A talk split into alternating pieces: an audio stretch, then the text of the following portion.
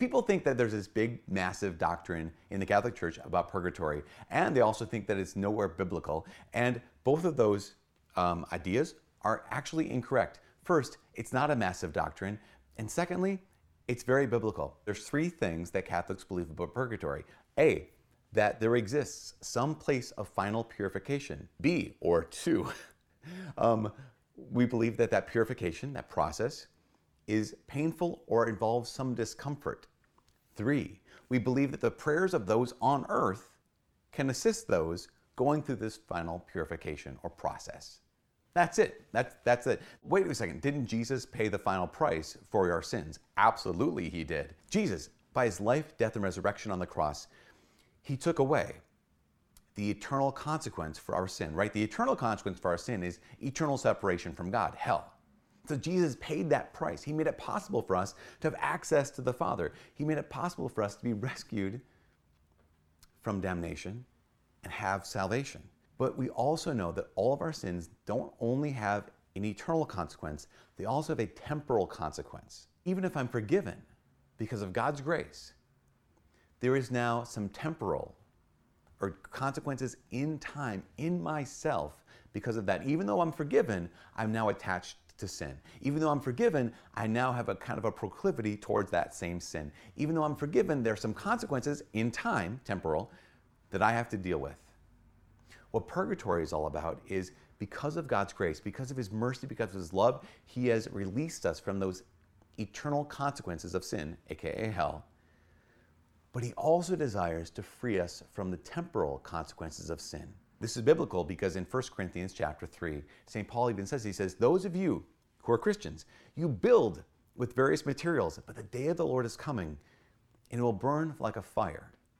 And if you've built on the foundation of Christ, because you're a Christian, right? Built on the foundation of Christ with anything other than precious materials, those things that are straw and those things that are wood, those things that are not precious, those things that can't endure, they'll be burned up as through fire. This process, purification, involves some kind of discomfort, as scripture attests to. Now, that's not those who aren't Christians, that's those who are Christians, those who are in Christ, and the eternal punishment, the eternal consequence of their sin has been paid by Jesus. But they've been building, they've been crafting a life that some is great and virtuous and doesn't have to be purified, but other things in my life do have to be purified, and that will be uncomfortable, aka, as scripture says, 1 Corinthians 3, as through fire. We believe that's purgatory.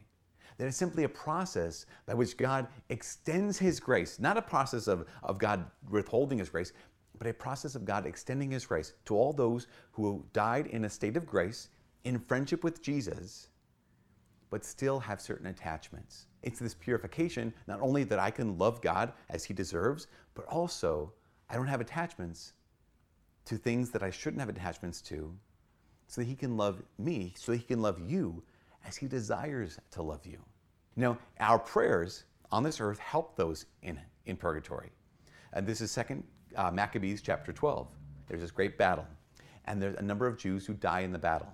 Now, as they're going around collecting the bodies, they find that some of these people, even though they were in covenant with the Lord God, they have amulets that are basically like good luck charms. So, they, so essentially died in friendship with God, right, in the covenant with God, but they have some lack of trust of the Lord God.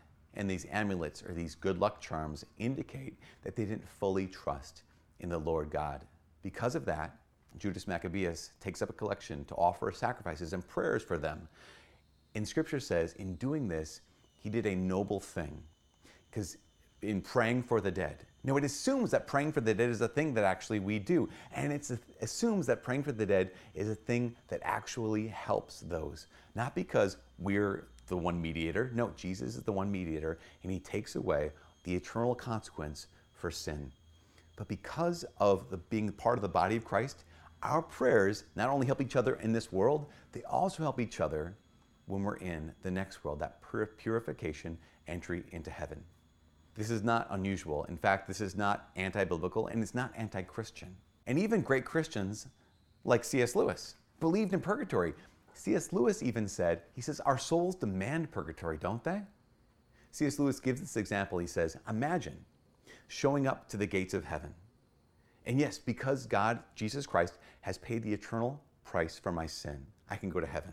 Imagine, he says, showing up to the door of heaven and they say, Come on in. And you're like, Oh, I feel uncomfortable because my, I have the kind of these filthy rags on. I've got, I've, I, I feel like I need to get cleaned up some more. They said, No, no, no, come in. Just share it in the joy.